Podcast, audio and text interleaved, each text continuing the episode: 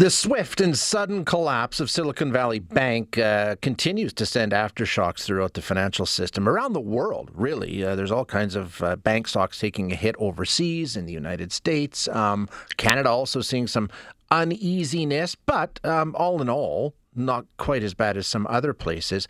Um, but does that mean it's going to stay that way? Is there a chance that you know Canada could be affected in some way or another? I guess that's the question that everybody's asking. It's primarily bank stocks that are losing value all around the world. Although I think the big three in Canada are doing quite well, seen as being quite safe. Anyway, let's get the details on, on what's happened and where we might be headed. We're going to speak with John Ruffolo, who's a venture capitalist and the founding and managing partner of Maverix Private Equity. John, thank you for joining us. I appreciate your time today.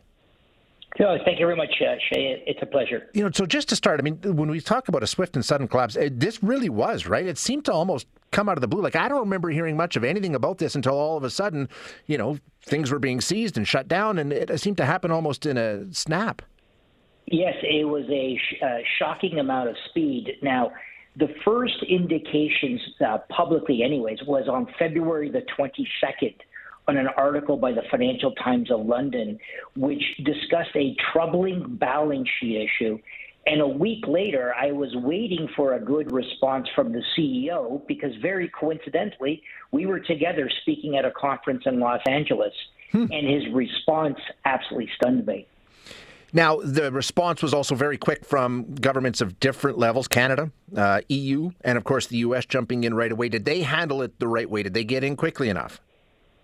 Um, yes, they did. Although I have to say that the U.S. Uh, FDIC gave us a heart attack. Uh, we wish that they would have come in and stepped in uh, on a on Friday, but they did uh, step in at Sunday at 6 p.m. If they did not, there was a massive risk of contagion yes. uh, across the financial system, and the problem would, would be a multiple of what it turned out to be. In terms of that contagion, like we're still seeing some ripple effects being felt throughout markets all around the world today, but by and large, we're not seeing other banks go under, right? So that no, contagion no. has been controlled? It, it, has been. So this is very, very different from the financial crisis of 2009. And the problem there is um, was the securities in which they were investing in had a ripple effect, uh, effect across a series of banks. Here, so far anyway, we have one boneheaded move by one bank that it's very, very disappointing. But we think, uh, at least as of right now, the contagion is controlled. Good. But these ripple effects that we're seeing, how serious are those? It seems to be affecting primarily bank stocks right now, John? Correct. So here's where the ripple effect is starting to really show itself, but it's not a direct effect, it's okay. an indirect effect. In the United States, you have a few very, very large banks, but you have a series of smaller regional banks. The regional banks are taking a hit the public is worried about trusting confidence. They did take a hit on the larger banks, but I think that's going to bounce back quickly. The same thing in Canada. You know, the bank stocks here took a hit, but again, it's because people are just scared. But at the end of the day, Canada doesn't have the same system. We we are dominated by a few very large capitalized banks. Does it turn into something bigger, or are we just sort of working our way through it here, John? Like, you know, I mean, like I say, we're seeing some bank stocks that seem to be going down, but in terms of other businesses going under, banks going under, it looks like that's not on the radar, right? Yes, that's correct. So, from a Canadian perspective, we think the res- the direct response is muted. Yeah. The the the more longer term question that we still have is Silicon Valley Bank was a was a an important player in the Canadian technology ecosystem. Mm-hmm. With them gone, is there someone replacing them or not? And what will be the response of the large banks who have now dominated the space in the last few years? Uh, you know, will they start increasing their pricing? Will they get pickier in issuing loans?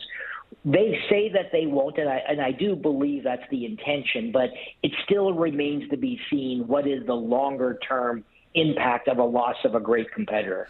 Um, I'm wondering. I, I, saw a quote from um, the uh, head of Morgan Stanley Bank, and uh, you know, definitely economic conditions have changed with inflation and interest rates and all the things that we've gone through in the last year. And he says, you know what, get used to it. We all got really used to cheap money. Uh, those days yeah. are gone. Uh, it's going to cost more. We're going to be living back in a higher interest rate world. So expect more things like this. It's a it's an adjustment that needed to happen. Do you put any stock in what he's saying? Absolutely. So, so, so this is the truth of it. Let's ignore Silicon Valley Bank. The the financing bubble blew up earlier this year. We predicted this. We were waiting for it to happen.